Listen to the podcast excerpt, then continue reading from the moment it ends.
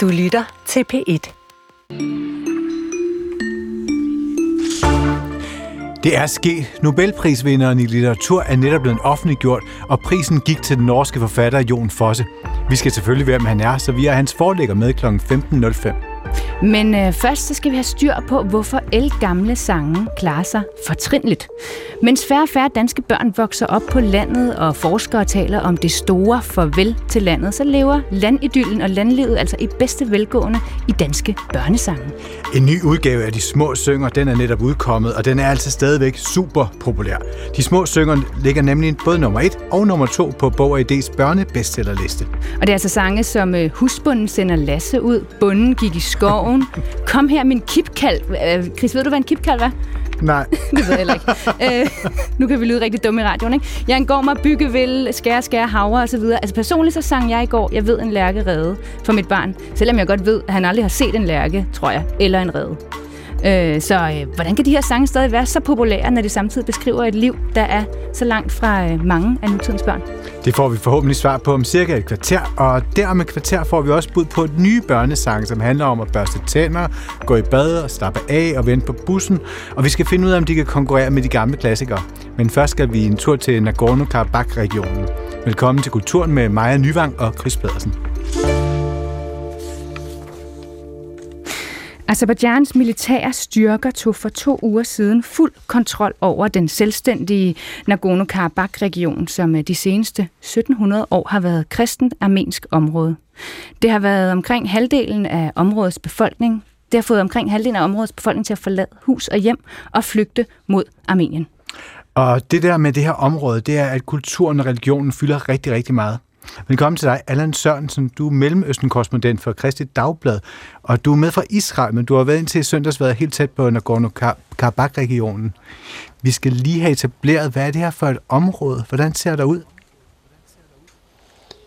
Sådan rent geografisk, så ligger det jo øh, på grænsen, eller lidt ind over grænsen mellem øh, Armenien og Azerbaijan. Det ligger ind på azerbaijansk øh, territorium.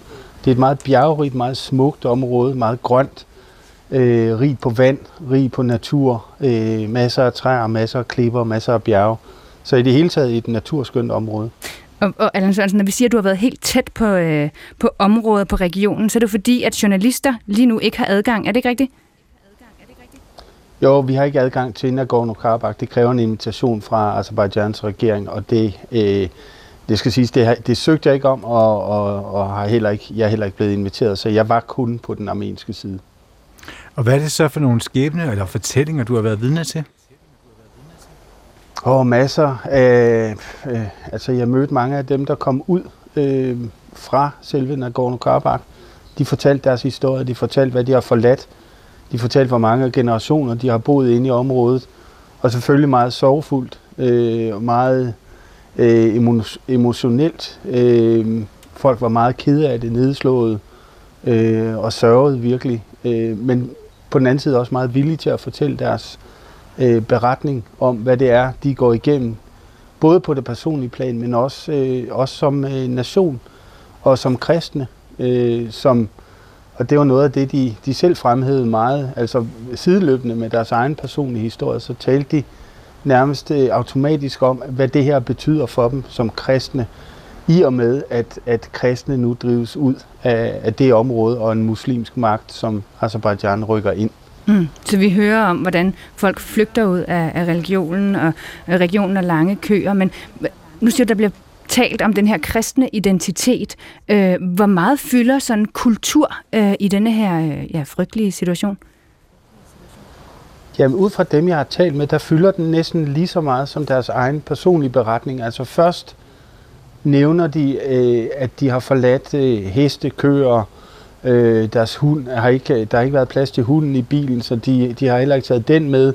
Og de havde måske en villa øh, eller en gård, hvor de dyrkede øh, øh, altså det ene og det andet. Altså de, den her personlige beretning. Men, men lige efter det, så fortæller de også, at det her er afslutning på, på, på deres kristne kapitel, men også en, en afslutning på på et kristent kapitel i den samlede øh, øh, verdenshistorie, i og med, at de nu er de sidste kristne, der bliver drevet ud, og ikke har nogen forhåbninger om at komme tilbage.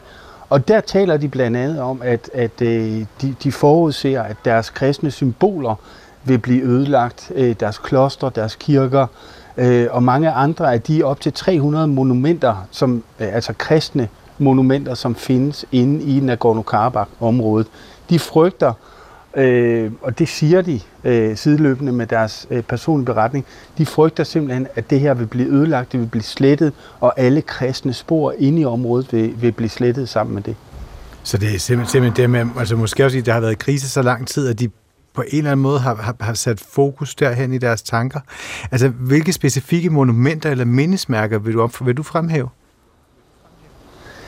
Altså, der er virkelig mange kendte kloster, som allerede er blevet beskadiget i kampene, øh, for eksempel. Men, men der er noget helt... Øh, altså, enhver, der har besøgt Nagorno-Karabakh-området og har kørt på vejen ned til, til hovedbyen Stepanakert, har lagt mærke til det store hvide kors, der står på den vej, eller stod på den vej rettere, fordi det er noget af det første, øh, Øh, de azerbaijanske soldater pillede ned, da de indtog området for et par uger siden. Det, er, det står simpelthen ikke længere, det der store hvide kors, som selvfølgelig for armenierne symboliserede, at det her er et kristent område. Det kors er lagt ned, øh, det står ikke længere, øh, og, og er egentlig symbolet på alt det, armenierne frygter, vil ske med det her område i fremtiden. Altså at det langsomt, langsomt vil kirkerne blive gjort til moskéer, klosterne vil øh, altså blive, enten blive beskadiget eller øh, konverteret til nogle andre bygninger. Alle øh, engraveringer, armenske engraveringer på bygninger vil blive fjernet osv. osv. Så de, de ser altså for sig, at, at det her kors, der stod, det store hvide kors ved, ved indkørslen til Stepanakert, at det kun er starten. Mm, så det store hvide kors har ligesom allerede øh, øh, lat øh, livet, kan man sige, er i hvert fald øh, blevet fjernet.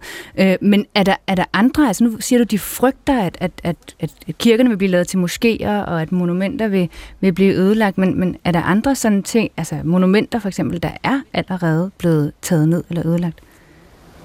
Altså hvis vi hopper tilbage i tiden øh, til 2020, hvor der også var krig, altså en lignende krig mellem Azerbaijan og Armenien, øh, hvor Azerbaijan de tog nogle af områderne inde i Nagorno-Karabakh, ikke hele Nagorno-Karabakh, som, som de så gjorde den her gang.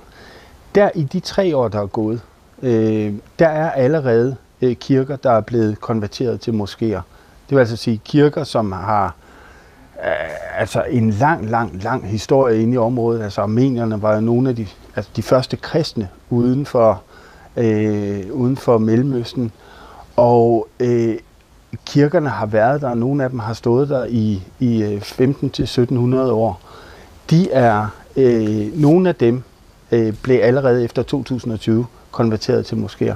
Og, og så, så der er god grund, kan man sige, øh, for armeniernes frygt, øh, fordi det simpelthen allerede er sket. Også i nogle andre områder, som er faldet under Azerbaijans kontrol øh, øh, tidligere, der er op mod Øh, jeg har læst en rapport, eller jeg læste en rapport, mens jeg var der i Armenien, øh, der, der simpelthen redegør for, hvordan omkring 200 monumenter i, i, øh, i det område, der hedder Nakhichevan, som ligger øh, syd for Nagorno-Karabakh, at der er blevet der er 200 monumenter, kristne monumenter, som er blevet fjernet.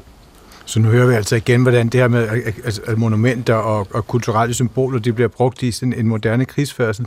Nagorno-Karabakh, det er et kristent område, men hvor meget fylder dyrkelsen af kristendommen og religion her i området? Ja, den har fyldt utrolig meget. Den har været øh, meget central. Altså de, de, de, de munke, øh, der har opholdt sig i, i klosterne, har haft en vigtig stemme i hele det, det religiøse univers i både Nagorno-Karabakh, men også udenfor, altså i, i selve Armenien. Øh, præsterne har rejst frem og tilbage mellem Nagorno-Karabakh og Armenien, og har selvfølgelig også, som, som, altså på den mere åndelige side, haft en, en, øh, en, en, en stor indflydelse. Og det, øh, altså, når, ligesom Armenien har været med til at puste liv i Nagorno-Karabakh, så har, øh, så har det omvendt også været øh, tilfældet. Altså de, de åndelige skikkelser, præster, munke, har i særdeleshed haft en, en, øh, en meget markant indflydelse på kirkelivet i hele Armenien. Så det, altså, det er et, et, et, et stor, det er en stor ting, der sker her for, for armenierne. Altså, det er et kæmpe tab, øh, hvis vi ser på, på deres kristendom og deres åndelige øh, kristelige liv. Mm. Og du nævnte også jo tidligere det her kæmpe hvide kors, øh, der står, eller stod, skulle jeg måske sige, uden for hovedstaden. Hvad betyder altså sådan et monument som det, og så at det forsvinder for, øh, for dem, du har talt med? Mange ser det, øh, og jeg, jeg, jeg har talt med, altså alle dem, jeg har talt med, har jeg også, øh, øh, der har jeg lidt samtale ind på, på det her emne, fordi det, det selvfølgelig optager mig. Og de siger, at altså for dem er det en del af det, det vestlige svigt. Altså de føl, armenierne føler sig stukket i ryggen og, og svigtet af Vesten, fordi man havde, og det er der mange af dem, der siger, man havde en eller anden tro på, at hvis, hvis kristendommen og kristne monumenter og symboler ikke bare en kristen befolkning, men også monumenter og symboler, hvis det virkelig kom under, øh, altså, altså under pres fra, fra anden side, ja, så, så vil Vesten, altså det kristne, den kristne del af verden, så vil den stå sammen og, og, øh, og bekæmpe det her. Men det modsatte er sket. Altså det her er, er jo gået så stærkt, og øh, flugten har været så øh, forholdsvis hurtig fra armeniernes side, Øh, og det overrasker dem, altså det, det, det skuffer dem dybt. Måske fordi de har været naive, øh, men det er jo lige meget her. Altså de føler sig virkelig øh, øh, altså stukket i, i ryggen af, af, af resten af den, den kristne verden. At der ikke er kommet mere støtte. At man kan se gennem fingrene med så mange kristne monumenter, at de bare bliver, altså falder under muslimsk herredømme, og måske eller med en stor sandsynlighed også vil blive ødelagt i fremtiden, at det kan, det, det kan de simpelthen ikke forstå. Øh, det, det er meget svært for dem at forstå i hvert fald. Oplever du slet ikke, at de har håb for området? Der er nogle enkelte, der snakker om, at, de, øh, at der måske er en chance for at komme tilbage. Men altså historisk set, så, så ved vi jo i den her konflikt, altså dem, der erobrer, de kommer ikke tilbage. Eller dem, der bliver øh, uddrevet, de kommer ikke tilbage. Og Øh, hvis man ser sådan helt nøgteren på det, så skal der jo en krig til. Øh, altså de skal vinde over Azerbaijan i en lignende krig for at komme tilbage til det område. Og, og det ligger ikke i kortene øh, lige i øjeblikket. Og slet ikke med den støtte, som øh, armenierne de så trods alt øh, ikke har, altså fra omverdenen. Øh, så Azerbaijan er den stærke her, og, og dem der, jeg tror det er et resultat, altså dem der siger, at de måske vil vende tilbage i løbet af kort tid, det er dem, der ikke rigtig kan forestille sig en, en hverdag uden for Nagorno-Karabakh. Altså, de har boet der generationer efter generationer, og hvad skal de nu? Så man har måske i deres tilfælde en, en hang til, øh, eller en tendens til at, at, at drømme sig lidt tilbage til der, hvor man var i sikkerhed tidligere, og at det måske kan ske igen, altså at man kommer tilbage, selvom det modsatte er tilfældet, men alt i alt, fordi de ikke rigtig kan forestille sig, hvad, hvad, hvad skal de nu? Altså, hvor skal de bosætte sig? øh, hvordan skal de klare sig, og så videre, og så videre. Mange tak til dig, Allan Sørensen, øh, Mellemøsten-korrespondent ved Kristelig Dagblad. Det var så lidt.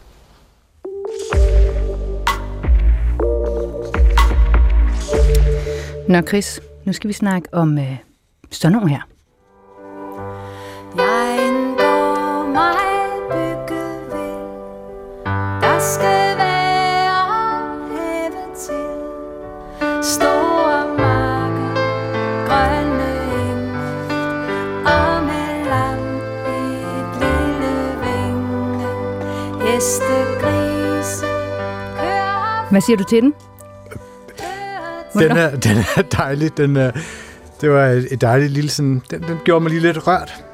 Det var da dejligt. Ja. De kan noget, de gamle sange åbenbart, ikke? Det kan de. Mm. Og lige siden 1948, der har børn og forældre faktisk kunne synge med på sange, som for eksempel Se en lille kattekilling, og vi den netop hørte af Freddy Krik og det var faktisk en, en, en gård med bygge vel. Men ja, ja, øh, og en gård med bygge vel.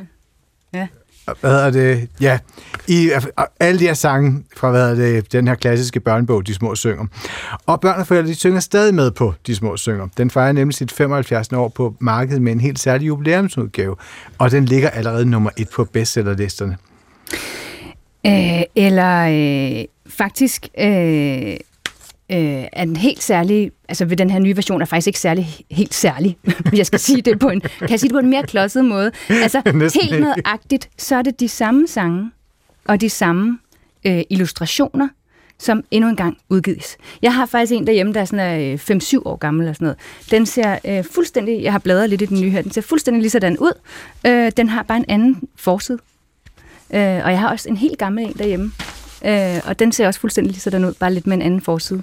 Og så lidt mere slidt, selvfølgelig. Men bogen har altså i 75 år været øh, danske familiers favorit. Øh, og det kan måske godt undre nogen, for eksempel mig, Chris. Altså, øh, så jeg håber, at vores øh, næste gæst kan gøre os øh, klog på, hvordan den kan blive ved med at være så succesfuld. Velkommen til Esben Strunk. Ja, tak skal du have. Og du forfatter til bogen, hvis du siger Missetand, historien om dansk børnemusik. Hvordan kan det være, at de små synger bliver ved med at være så populære selv 75 år efter første udgivelse?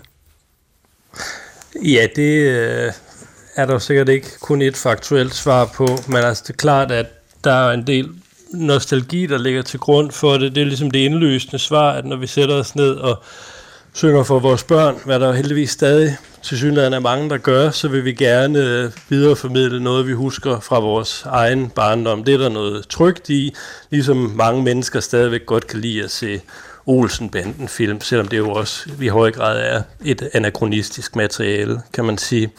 Øhm, jeg tror også, der er, at, at den her nostalgi måske finder noget næring, særligt i, i en tid, hvor mange forældre, måske og mennesker i det hele taget, kan opleve øh, virkeligheden som noget, der går meget hurtigt, og mediebilledet som meget flimrende og flygtigt, så i en verden af TikTok og YouTube Reels, så vil vi gerne holde fast i, i noget tradition, øh, og noget, vi på en eller anden måde opfatter som, som solidt og varigt. Mm. Altså Esben, jeg, jeg er en af dem, der synger øh, de her sange øh, for øh, mit barn. Øhm, øh, øh, men jeg undrer mig stadig over, på en eller anden måde, at, øh, at der er færre og færre børn, der vokser op på landet. Men vi synger sange, som handler om, at en husbund sender Lasse ud, at en bonde går ud i skoven, og en kipkalv, som vi også snakkede om tidligere, Chris, øh, og nogen, der vil bygge sig en gård. Altså, de her sådan, øh, hvad skal man sige, emner fra en anden tid, som, som nu, altså de fleste af nutidens børn ikke kan spejle sig i. Hvorfor bliver de ved med at være så populære?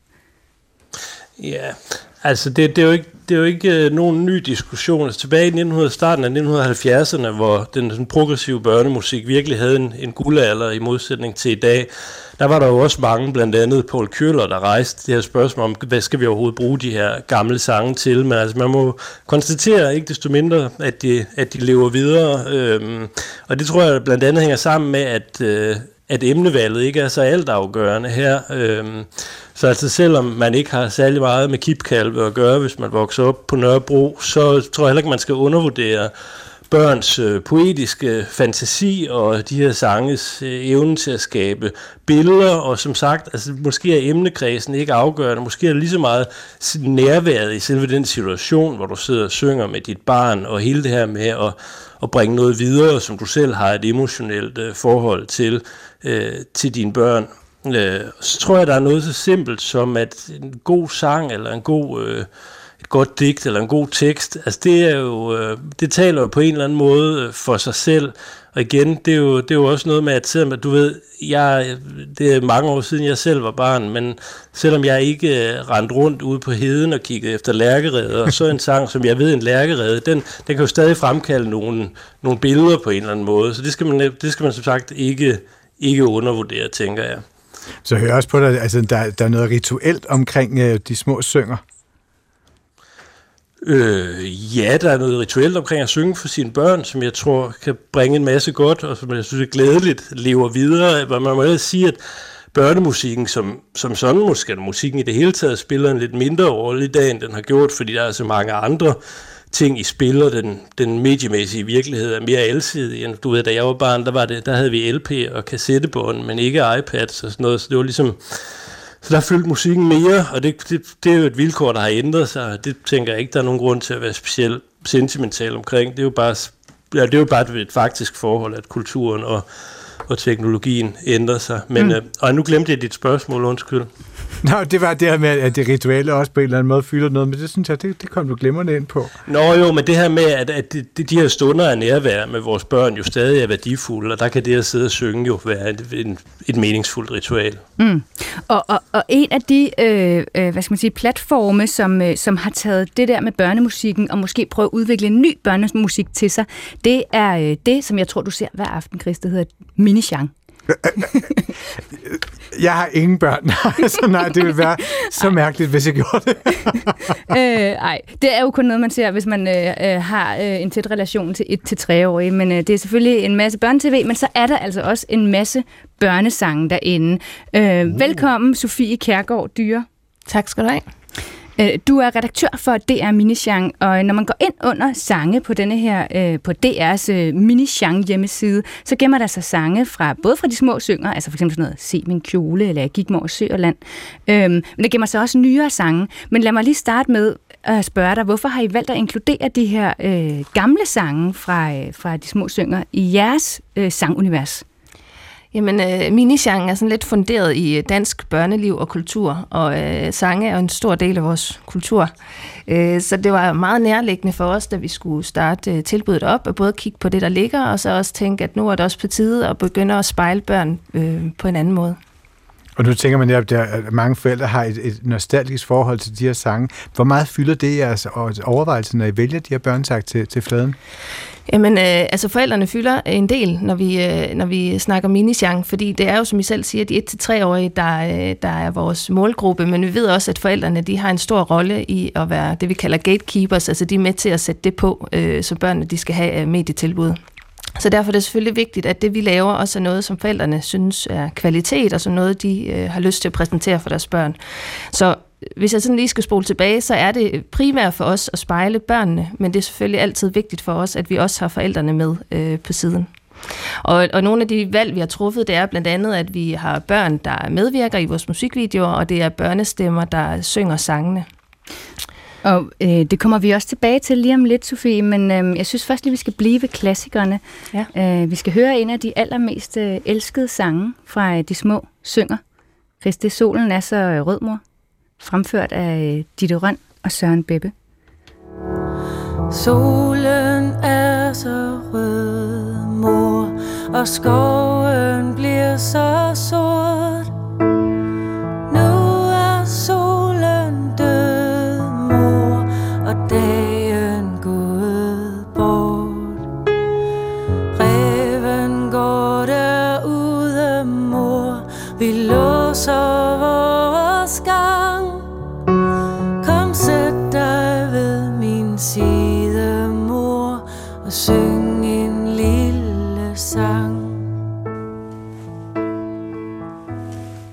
Meget fint. Ja, jeg får altid tår i øjnene, når jeg hører den.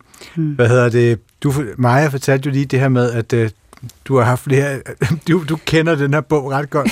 Det er, en, det er et symbol på en klassiker og måske lidt konservativ børnesang. Men Esben, hvis vi skruer tiden tilbage til 1948, hvordan blev bogen så modtaget? Ja, altså det er jo interessant, at I lige spiller den der. Det er sådan et meget godt eksempel på nogle af de nuancer, man nogle gange øh, glemmer, når man skal, skal skrive historien, ikke? Men med den brede pen, som man nu bruger. For det var ganske kontroversielt, at øh, tekster af netop Harald Bergstedt, der har lavet, jeg ved, en lærkered, og solen er så rød, mor, og hør den lille stær, som jo så også er med, øh, at han overhovedet var inkluderet i den her bog, der udkom tre år efter besættelsens ophør. Han var nemlig nazist under besættelsen, og var i den grad persona non grata i 40'erne, og hvor de måtte i øvrigt ikke blive spillet på Danmarks Radio helt frem til 1963. Alligevel insisterede øh, redaktøren på de små søger, altså på at inkludere de her sange, ud fra en betragtning om deres indlysende med poetiske kvalitet. Og det bringer mig tilbage til det, jeg sagde før, at den gode melodi og den gode tekst jo på en eller anden måde også taler for sig selv, og på en eller anden måde har et liv øh, på tværs af tidens tendenser og, og politisk korrekthed på det ene eller det andet øh, tidspunkt. Mm, mm. Nu synes jeg, vi skal øh, lade os gå tilbage, eller frem, øh, til, øh, til nu her til 2023. Ikke? Øh, vi skal høre Minichans bud på en øh, ny klassiker. Her er Borte, Tit, Trumle.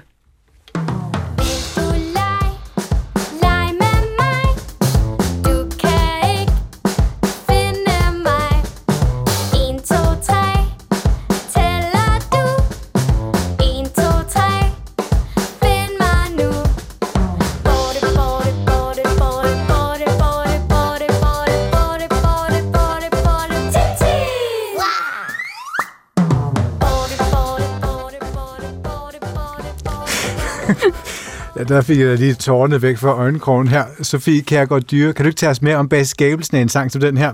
Altså, hvad er opskriften på, på sådan en ny klassiker som Borte Tit?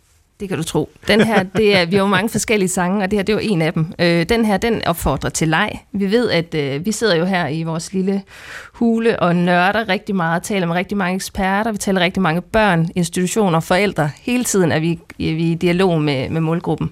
Og øh, der var faktisk lidt et hul i... Øh, i tilbuddet her i forhold til at finde en gemmelejsang. Fordi gemmelej, det ved vi, øh, er noget af det mest udviklende for børn i den her målgruppe. Så det var oplagt, at vi begyndte at kigge på, hvad kan vi så tilbyde her. Øh, og derfor har vi lavet en simpel sang med nogle simple fakter, som er nogle grundbevægelser, som børnene nemt kan være med i, også de helt små. Altså en lille koreografi? En lille koreografi, hvor du kan holde hænderne for øjnene og fjerne dem. Øhm, og øh, også lavet en sang, der er så simpel, at børnene kan stemme i, når de begynder at have et sprog, men også er noget, man kan bruge ude i daginstitutionerne, som jo også har en vigtig rolle i børnenes musik, eller tilbud af musik, de får. Mm. Øhm, Sofie, jeg har et øh, barn netop i den aldersgruppe, og, jeg kan se, at de der sange øh, handler jo om hverdagsting. Det handler om at børste tænder, om at vaske hår, øh, om at ligge sig ned og slappe af, eller om at lære at dele legetøj. Sådan nogle ting, som virker sådan ret tæt på. Øh, hvad har været tanken med at, at, at, ligesom, øh, at vælge de emner? Jamen, det er, det er jo nogle af de ting, som børnene møder hver eneste dag, når de står op om morgenen det er også nogle øh, situationer, som mange forældre kender, og måske godt kunne bruge et redskab til. Øh, så vi ved blandt andet, at vores børste tændersang bliver spillet i utrolig mange hjem, flere, to gange om dagen i hvert fald, øh, inden man børster tænderne, eller mens man gør. Og så var den to minutter, som er det, man ved, tandlægerne siger, at det skal børn øh, bruge på at børste tænder. Så vi gør det lejende, og vi giver forældrene et redskab til det, men vi er aldrig vi tager aldrig en anden vinkel end børnene. Det, det er fra deres udgangspunkt. Vi synes også, at vi har en sansesang, der handler om at mærke efter, vil mærke alt, og det er jo også virkelig, ikke, nu generaliserer jeg måske, men i gamle dage, der skulle man måske passe på ikke at være så blive så beskidt, ikke at få beskidte fingre, men her hylder vi faktisk det, som børn elsker allermest. Mm. Og det er at mærke og sanse, fordi det er det, de gør i den her målgruppe. Mm. Der er også en anden ting, som, øh, som man som flittig lytter af de her øh, skønne sange øh, lægger mærke til, øh, jeg i hvert fald har gjort, det er, at mange af sangene har sådan, øh, sådan rent musisk øh, nogle tråde tilbage til for eksempel ABBA, eller noget disco, eller øh, Michael Jackson, eller noget mere elektro Justin Bieber-agtigt. Øh, er det rigtig fornemmet? Det er fuldstændig rigtig fornemmet og rigtig dejligt, at det også kommer ud, fordi der er jo selvfølgelig nostalgi til forældrene i forhold til, at der kan være nogle referencer der. Men endnu vigtigere, så er der også de her genrer, som vi rigtig gerne præsenterer børnene for, fordi der synes vi også, at vi har et ansvar for at, øh, at, at vise, at tilbuddet til musik er stort, og det behøver ikke at lyde ens. Øh, det kan inspirere, øh, og det tror vi på, at allerede i den tidlige alder, at det er rigtig godt at få lov at høre forskellige ting. Og Esben, nu fortæller Sofie om de har sådan et uh, handlingsanvisende børnesang. Hvad er det? Er, det? er det noget, du kan genkende i, i, altså i de klassiske børnesange også? Det er jo en, en rigtig god og afgørende pointe, det her med børnemusik også er, er brugsmusik, eller i hvert fald øh, bør være det måske. Og man kan sige, hvis du kigger sådan meget overordnet på udviklingen i løbet af 1900-tallet, så, så ser vi jo både inden for for børnekulturen, og også inden for skolevæsenet i det hele taget, at synet på barndommen ændrede sig i løbet af 1900-tallet fra, at man ligesom ser barndommen som, som noget, der i en vis forstand skal overstås, så vi kan blive voksne til at begynde at se barndommen som en livsfase med sin egen øh, eksistensberettigelse, og dermed også barnets egen udfoldelse, kreative, rytmiske, motoriske udfoldelse, som noget, der har en værdi i sig selv. Øh, og det afspejler sig også i, i børnemusikken. Så, og der må man jo sige, at, at de små søger-traditionen repræsenterer ved den gamle skole med at, at sidde og synge i kor med, med rene og klare stemmer og eksemplarisk jo udtrykt ved forsiden på bogen med den, den lille dreng med det korngule hår, der sidder og kigger i, i sangbogen. Heldigvis er der jo sket meget i forhold til øh, at få børn på banen selv, og det var en strømning, der for alvor vil sige nogle tanker, der blev lanceret allerede i sådan kulturradikale kredse, øh, helt tilbage til en figur som Astrid Gøssel i 1920'erne, videre over en Bernard Christensen, der var ganske vigtig, og faktisk selv samme år, som de små synger udkom, altså i 48, udgav et lille og ikke så kendt, men ikke desto mindre ret afgørende sanghæfte, der hed Fem lette børnesange til jazzledsagelse, oh. hvor man blandt andet finder den, der hedder Aben, eller Å Abe, som den også er kendt som.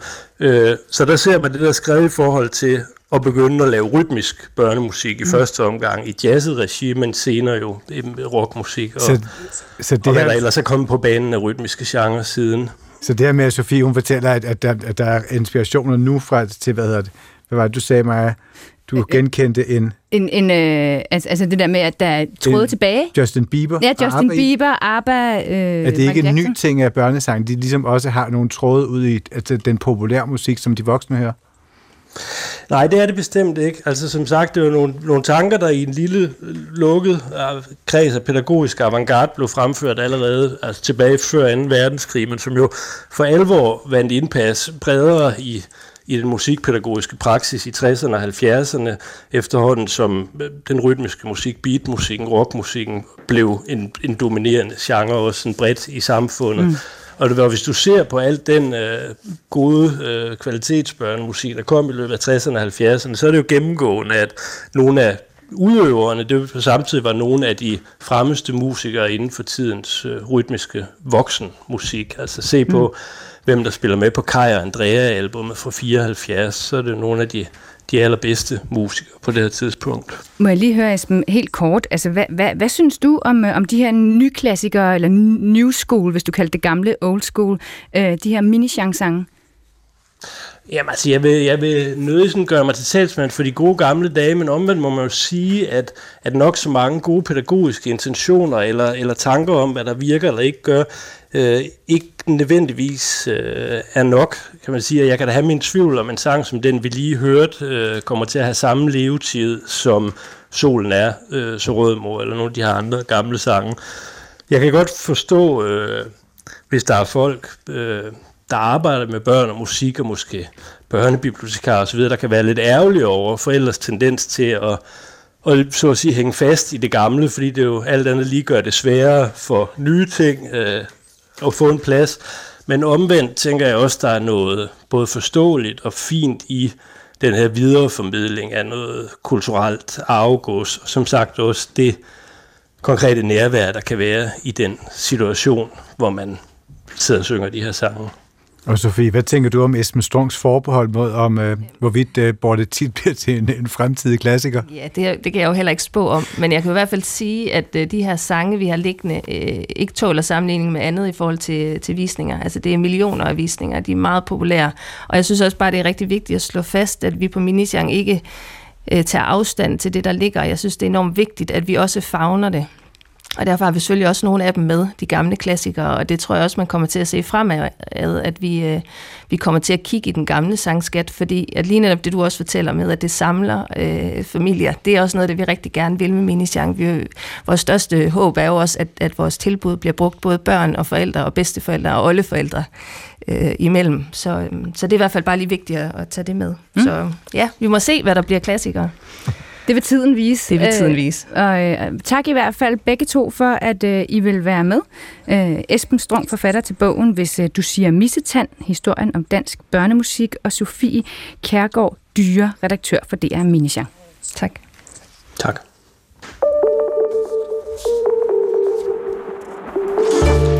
Så meget kunst gennem tiden skabte de en rus af alkohol eller hårdere stoffer, nogle gange kombineret med et traumefyldt liv, og det kan aflæses, når man ser på, hvordan kunstnerne døde.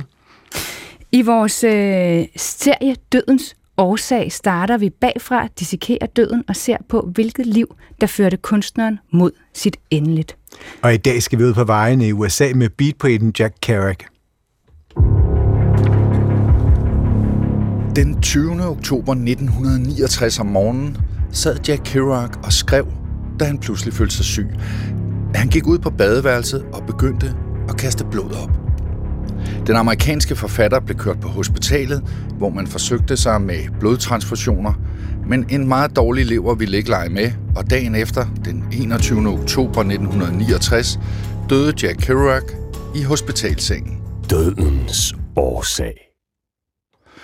Og med her i studiet nu er Maja Thiele, som er øh, læge på Odense Universitetshospital og professor i leversygdom. Velkommen til, Maja. Tak skal du have. Hvad døde Jack Kerouac af? Han døde af det, øh, man også kalder blodstyrtning, og øh, man kan næsten på ordet høre, hvor voldsomt det er. Så det er altså netop, når man som, som Jack der øh, pludselig føler sig svimmel, og så viser det sig, det, eller sludvrøv pludselig føler sig forkvalmet, og så viser det sig, at det er fordi, der er altså i litervis af blod, som er løbet fra spiserøret, ned i mavesækken, og nu må det altså op den anden vej igen. Øh, og det kommer på grund af overknude af spiserøret, som er sådan en kendt komplikation til øh, skrumpelever.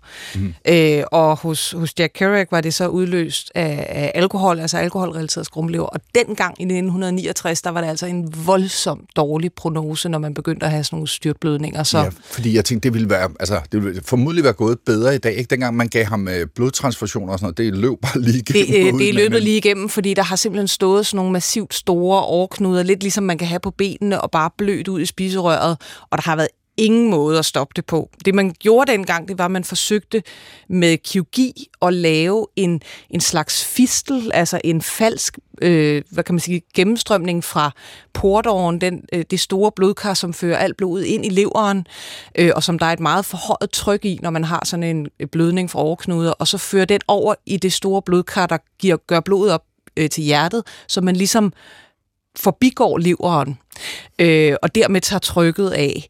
Men det er et enormt risikabelt indgreb, og når, man, når leveren så også er rigtig dårlig, så er det en dødelighed på nærmest 100 procent. Og i dag er vi nede på jamen 6 procent, der dør af det her, så, så vi har virkelig...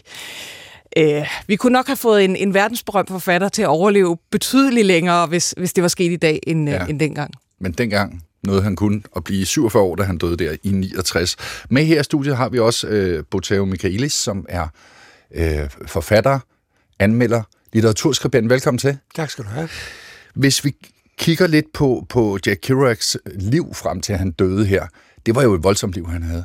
Ja, ja, det var en del af den amerikanske, nu er jo af kanadisk afstamning, ovenkøbet fransk-kanadisk afstamning, det er det mærkelige navn, som er, kommer fra Bretagne. Men han var en del af, af hele den ungdomskultur, der var, hvor man drak helt enormt meget.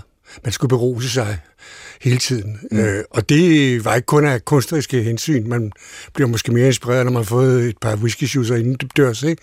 Indbruds. Men øh, det var også øh, en del af den maskuline, øh, det her, vi taler om virkelig giftig maskulinitet, altså toksisk maskulinitet, det var det der, som vi også kender fra cowboyfilm og fra jeg ved, kriminalfilm og alle amerikanske film, at man man tog sådan nogle schusser, uh, en, en gin og tonic, eller uden tonic og så whisky, mm. for, at komme, for at komme med i stødet. Mm. Og det var jo meget udbredt, fordi øh, at Kerouac tilhørte jo en generation, der sådan havde levet i skyggen af, af 2. verdenskrig og depression. Ikke? Øh, så for at, hvad skal jeg sige, overleve meningsløsheden, både den i fredstid, altså depressionen, de store økonomiske øh, kriser, der ramte jo hele verden, ikke kun USA og Kanada, og så også krigen, ikke? Altså det blev sådan en del af det at kunne leve igennem og finde mening ikke? i skyggen af Hiroshima og jeg ved ikke hvad, ikke? At, at, at drikke sig fra, fra hverdagen. Og, og man kan jo næsten, nu antyder du jo også, han var ikke alene om det her, det, han var jo en del af et slæng nærmest, man kan jo næsten ikke nævne hans navn, uden at beat-generationen står øh, sådan et eller andet sted i neonskrifter øh, hen over os. Hvad var det, den generation, øh, hvis vi nu tager det på den pæne side først, hvad var det, de tilførte litteraturen? De tilførte jo en, en ny måde at skrive digte på, sådan frie digte, den digte, der ikke øh, rimer på hjertet og smerte. Ikke? Øh, det var en en amerikansk bølge, men det var meget europæisk påvirket. Det var, Kerouac var ikke den eneste med europæiske rødder. Der var øh, Felingetti i San Francisco, som, som, øh, som var med der. Ikke? Øh, altså, de var meget påvirket af, af, af den franske poesi, også det, den engelske, men mest, mest franske, men altså Apollinaire og Baudelaire og Mallarmé og hele det der slæng af, af franske avantgarde-digtere, som øh, eksperimenterede med, med lyde, med lydeffekter, altså fonetiske digte, der ikke nødvendigvis havde en klar mening. Altså det, det var, det var, de var en del af den avantgardistiske modernisme, som sådan set altså ikke kun er knyttet til USA i efterkrigstiden, men sådan set også ramte alle andre lande lige efter krigen. Ikke? Mm. Det, det havde været i gang under krigen, ikke? Men, ja. men der var jo mange lande besat eller krigsførende. Ikke? Jeg det var sådan en avantgarde, øh, ja. hvor- Hvorfor tror du så, det lige var sådan alkohol? Fordi hvis man kigger på øh, også nogle af jazzmusikerne fra egentlig samme tid, så brugte de også meget stoffer. Altså Jamen, det gjorde de jo også. og Det gjorde de jo, altså, de var jo også øh, ro- romantikere på den måde, at de spiste, jeg ved, opium, ikke? Øh, og der store guru var jo også Baudelaire, Charles Baudelaire med Fleur du Mal, ikke? Som, hvor han jo et af hans digte siger, berusia, berusia, ikke? Øh, og øh, det, det, var simpelthen et, der lå to ting i det. Det havde, har man det sjovere, også når man sådan en række mænd, der sidder der og drikker, og også nogle kvinder. Men det så mente de jo også inspirationen. Altså man skulle få fat i sit underjeg, for nu at tale lidt småfreudiansk, ikke? få fat i sin underbevidsthed, få fat i sin fantasi, øh, sin kreativitet. Altså, vi drikker ikke- overjeget ned, og så kommer Ja, ja. noget op til altså, overfladen. Man, skulle, man skal på tværs, på tværs af grammatikken. Ikke? Altså, vi tænker altid grammatisk, når vi nu står her, vi, os tre, så sætter vi kryds og bolle, lige vil sige, mens vi taler med vores... Men de vil jo de vil ned til et eller andet form for ursprog. Mm. Altså, det er en gammel drøm, der går helt tilbage til surrealisterne, og før dem øh, symbolisterne. Ikke? De vil ned til, noget, til, til et ursprog, der ikke var blevet hvad skal sige, smittet af borgerlighed, grammatik, skolevæsen, dansklærer eller engelsklærer, hvor man nu lærer sit modersmål hen, ikke? Ja, og det sad de så og skålede på og støttede hinanden. Det skåler de så på. Jamen, så det Men- jo også helt, helt, helt enormt. Altså, det, det er Ja. jo, vi kender det jo for stort set, øh, jeg, jeg vil sige, fra midten af 1800-tallet, øh, og helt op til vores dage, der er kunstnere nogen, der sidder i islandsk sweater eller, eller øh, t-shirts og, og drikker, mens de snakker om poesi, og hader øh, det borgerskab, som er uden omkring dem. Ikke? Mm. Altså, det lå, det lå helt klart at, at bryde som øh, man havde også altså, sådan en som Edgar Allan Poe, øh, så man skal ud af verden, ikke? Altså man skal væk fra det her lort, som et, øh, det borgerlige samfund er, ikke? Øh, Men, det er jo helt enormt, hedder det, ikke? Men det er jo helt enormt, ikke? Men, men øh, Bo, hvordan tog så borgerskabet imod den litteratur, der kom ud her? For eksempel De tog, af Kerouac. det kommer an på, hvem du er, men i Amerika, i USA tog man meget, altså der er det med USA, at man kun er en anerkendt forfatter, hvis man kan tjene penge. Mm. Man har i Amerika, nu, nu generaliserer jeg selvfølgelig, ikke? Ja. man har i Amerika meget få boemer. Det vil sige, man har meget få klubber eller klikker eller miljøer. Man har lidt i New York, man har lidt i San Francisco. Der er kun kultur for kysterne, siger Baudelaire. Ikke? Men de tog imod, altså det, det amerikanske publikum var ikke vilde med det her. De, de ville have brede romaner eller digte, der handlede om noget, man kunne forholde sig til. Ikke? Øh, Men, i, men i Europa, og ikke mindst i Frankrig, som jo var den der avantgardistiske poesis øh, mekka eller hovedland, ikke? Der, der blev de meget hurtigt hyldet, meget, meget hurtigt. Okay, så vi var simpelthen bare mere Altså, amerikanerne, amerikansk publikum, det er, så- sådan er det også i dag. Altså, mange af de forfattere, vi, vi læser, og som vi synes er store amerikanske forfattere, Paul Auster for eksempel, han bliver i Amerika anset for en, der skriver franske, franske romaner.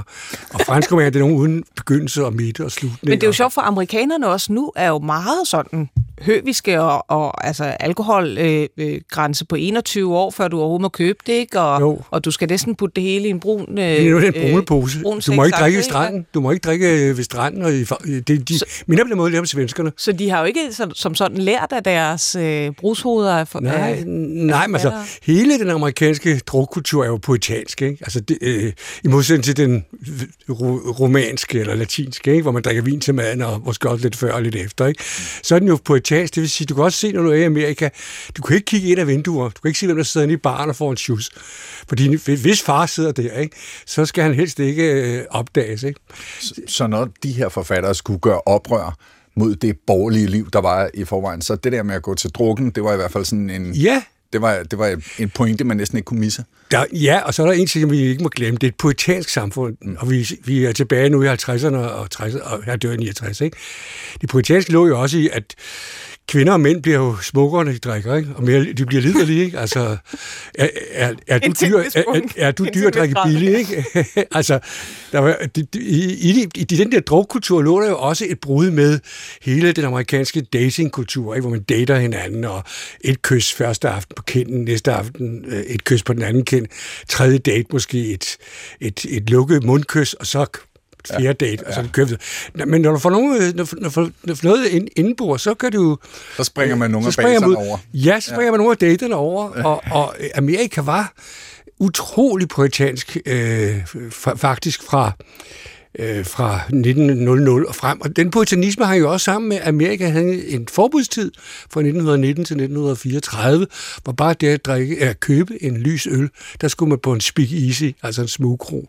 Mm. Man skulle have alt det, vi kender fra gangsterfilm, ikke? med ja. den chilenske mafia, eller den jødiske eller irske mafia, sørger for spruten. Ikke? Du laver gin i dit badekar, og så videre, og så videre. Alt det der, øh, det hed simpelthen bathtub gin, ikke? det var gin, du stod og rørte rundt i, i, i, i ved karbadet. Ikke? Mm. Og det har jo gjort, at, at, at spiritus er demoniseret øh, i et poetansk land, fordi de Og pæne langt, piger glemmer... Også langt op i 60'erne. Ja, Altså, ja, ja. De, de pæne piger glemmer, at de skal være pæne, ikke? Mm. og de pæne drenge, hvis de har været pæne overhovedet, de øh, går så i gang. Ikke? de bliver socialt overrislet, og man begynder at, at, at, at du til noget agtigt. Ikke? Altså, Ja. ja. det, det, det, det, og det lå også i beat-generationen. Det skal man ikke glemme. Mm. At beat-generationen var et, et, et forspil til det, vi senere kalder for hippie-kulturen, ikke? som kommer med, med, med altså midt-60'erne, ikke? Ja. med ungdomsoprør. Alt- Hvor der i hvert fald er alt det anti-autoritære. Det, Det anti-autoritære, det, det tager de ja. med, Ja. men der er så meget det andet, det er mere misogyne og toksisk. øh, Det, er- det efterlader de sig, Ja. kan man sige. Vi bliver nødt til at nævne hans mest kendte værk. Vi kan ligesom ikke Ja, komme On the ud om, det, om Helt den her øh, Road, snak, ja. uden at, at tale om On the Road, eller Vejene, som den hedder på dansk. Værket er jo kendt, men lige så kendt er måske måden, det blev til på. Myten om, hvordan han skrev det her værk. Ja. Han, han kørte jo, de kørte jo ud af... Altså, det blev jo sådan helt Det var deres ting, det der. Ud, ud. altså ud på vejene, ja. Ud i verden, ud og se landet. Any, anyhow, anywhere, out of this world. Det er ja. ord, som, som går igennem. Og det var simpelthen at, at, at, at se Amerika.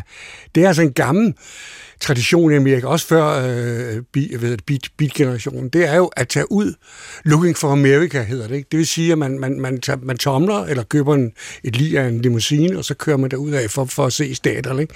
Der, lå i, der lå i Amerika i hvert fald den der opfattelse af, at det er kun de rige, de velhavende, som tager til Europa, Rom, Paris, Firenze, London.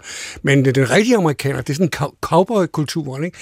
Hit the road, ud og køre på de store highways, ikke? hvor du bare kører og kører derud. Ikke? Bo på moteller, hvor du øh, lige går ind og køber noget sprut i en brun, pau- brun pose, ikke? og så sidder du der og drikker der i sansløs ud i hegnet. Ikke? Øh, øh, altså det at være på farten er jo noget typisk amerikansk. Det ligger ikke i corporate-kulturen. Go west, young man. Ikke? Der ligger en, en, en, en, en, en, en restløshed, jeg amerikansk restløshed, flygtighed. Det, videre, du kan altid begynde forfra. Mm. Men det, der var specielt her, det var jo også, at han tog ikke bare afsted ud og skrev bogen uh, On the Road. Det var også øh, det, at han skrev den på tre uger i en, i en øh, ros. Skrev Ja. den, og hvis, som myten siger, vist nok på en rulle toiletpapir. Ikke? Ja, det er mange myter omkring det. Men det er også meget, fordi for mig er det sådan, ja, det er et billede på det, på den måde, hele, altså beat-generationen gerne vil fremstille sig selv. Altså også det der med, at vi, vi bryder alle regler for, hvordan, også hvordan man skriver. Altså en ting er, hvordan man lever, og, og hvordan vi beskriver i vores bøger, men den må også, altså vores skriveteknik, det skal også gøres på en ny måde, hvor vi kommer andre steder hen. Jamen, det rammer jo det rammer ikke kun øh, forfattere, det rammer jo også kunstnere, øh, som begynder at male på andre ting end lærere. Ikke? Altså hele kunstkonceptet opløses. Øh, når du skriver på toiletpapir, papir, så er det papir, du har nærmest øh, et par gange om dagen måske oven i købet, ikke? alt efter din peristatik. Ikke? Poetisk peristatik kunne man kalde det. Ikke? I hvert fald så, men det er også for at sige til Amerika, eller at sige til borgerskabet, øh, øh, altså her, her, skal, her sidder jeg ikke med en fjerpen og, og, og, og skriver. Glem jeres regler, jeg laver med. Ja, ja, jeg har en kuglepen, og så ja. skal jeg lige ud og øh, øh, lægge, lægge en lort, som det på engelsk?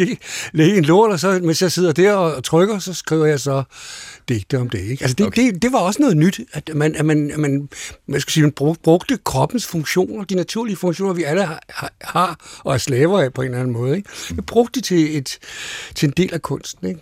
Jeg har været i vores arkiver herinde, og jeg har fundet et øh, lille klip, som hedder Jack Kerouac Reads on the Road. Lad os lige høre, hvad han kan sige der. I don't think you can even hear me anyway. Can you hear me now? But anyway, tonight also I wrote a song called On the Road. I'm just re- reading what I wrote all night. There are better things coming than what I wrote all night. Coming straight from the mind to the voice, with no hand intervening.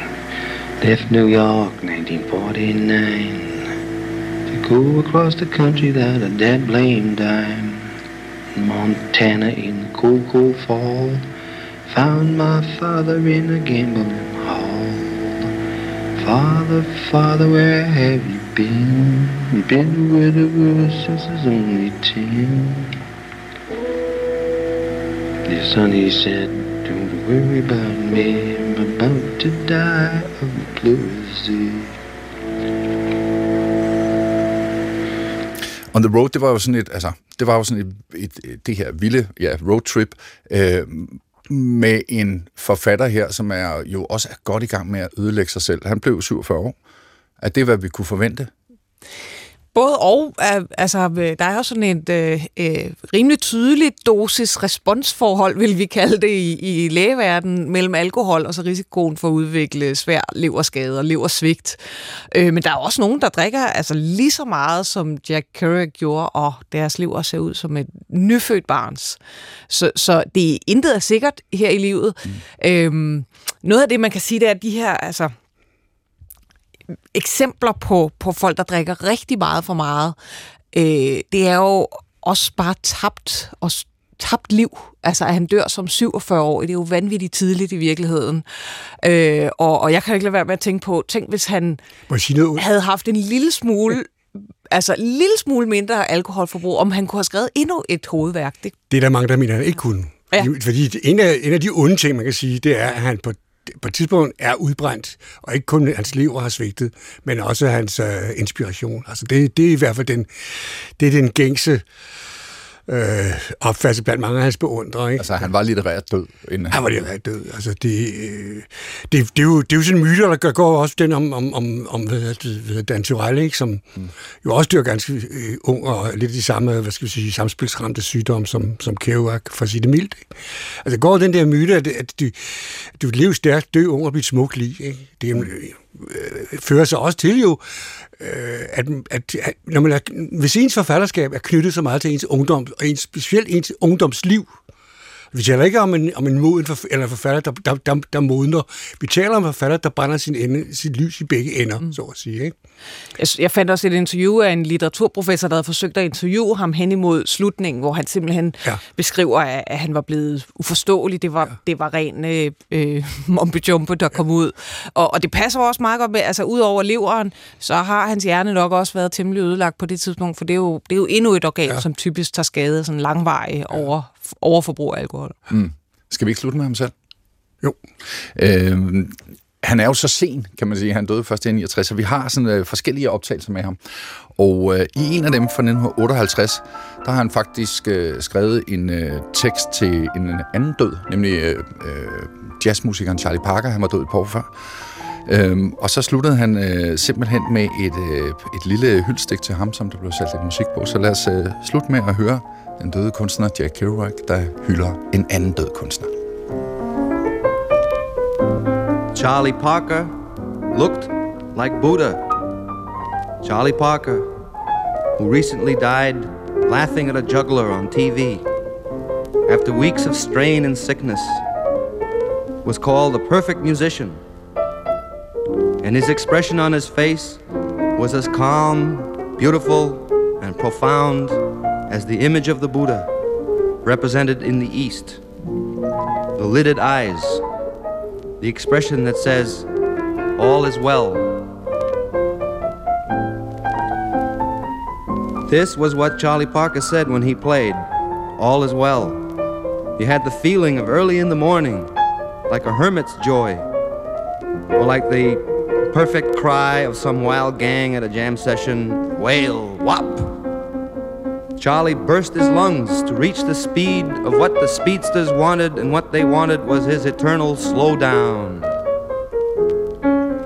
A great musician and a great creator of forms that ultimately find expression in mores and what have you.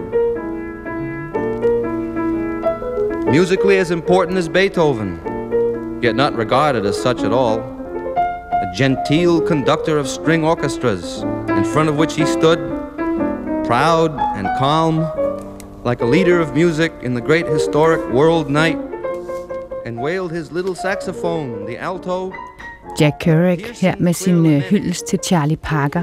Jack Kerouacs egen død blev dissekeret af øh, Maja Thiele, Botao Michaelis og øh, vores egen Thomas Holmby Hansen.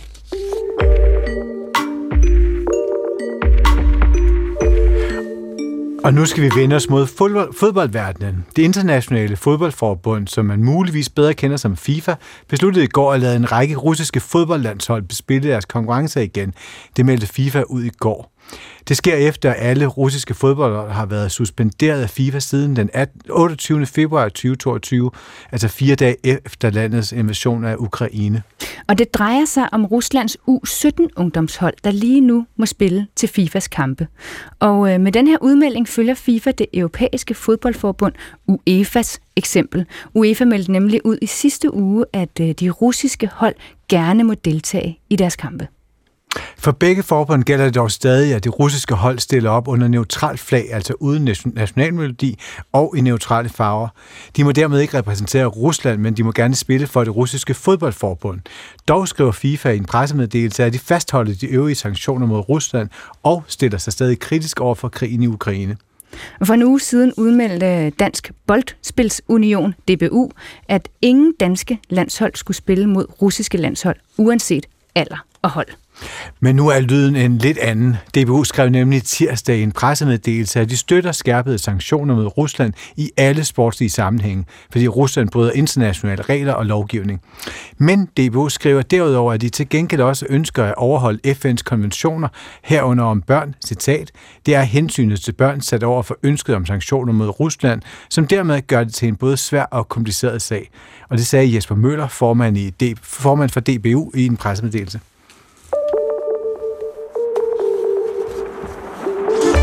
Går du på jagt, Maja? Ja, det gør jeg. Nej, det gør jeg ikke, men jeg har en jagtjakke. Oh, men så kender du måske det her med, at du begyndelsen af efteråret får lyst til at få malet et portræt, hvor du udklædt den her jakke og med lange støvler, og hvor du enten er i gang med, eller allerede har skudt en fasan for eksempel. Ja, jeg ved det ikke rigtigt. Måske, ja. Har du aldrig tænkt over det, lige for at male sådan et portræt? Altså et portræt lyder det faktisk meget godt måske. Ja, og hvis du nu havde været en adelsmand, som levede i 1700-tallets Danmark, og du skulle være sådan rigtig chic, så ville du måske være ved at spare op til at få malet et topmoderne bjørneportræt. Dengang var bjørneportrættet nemlig det hotteste hotte. Og hvorfor? Det finder vi ud af senere i den her time. Ja, det gør vi nemlig, altså faktisk lige præcis i næste time. Men, oh. øh, ja, men først er der jo øh, det, der hedder en radioavis. Øh, og når vi kommer tilbage, så skal vi som sagt selvfølgelig på øh, jagt i kulturen, eller i hvert fald vise, hvor jagten befinder sig i kunsten. Og så skal vi også, Chris, jo snakke om Nobelprismodtageren i litteratur, fordi at øh, det er netop offentliggjort, hvem det er blevet. Men uh, stay tuned, fordi at nu er der radioavis, og så er vi tilbage bagefter. Gå på opdagelse i alle DR's podcast og radioprogrammer. I appen DR Lyd.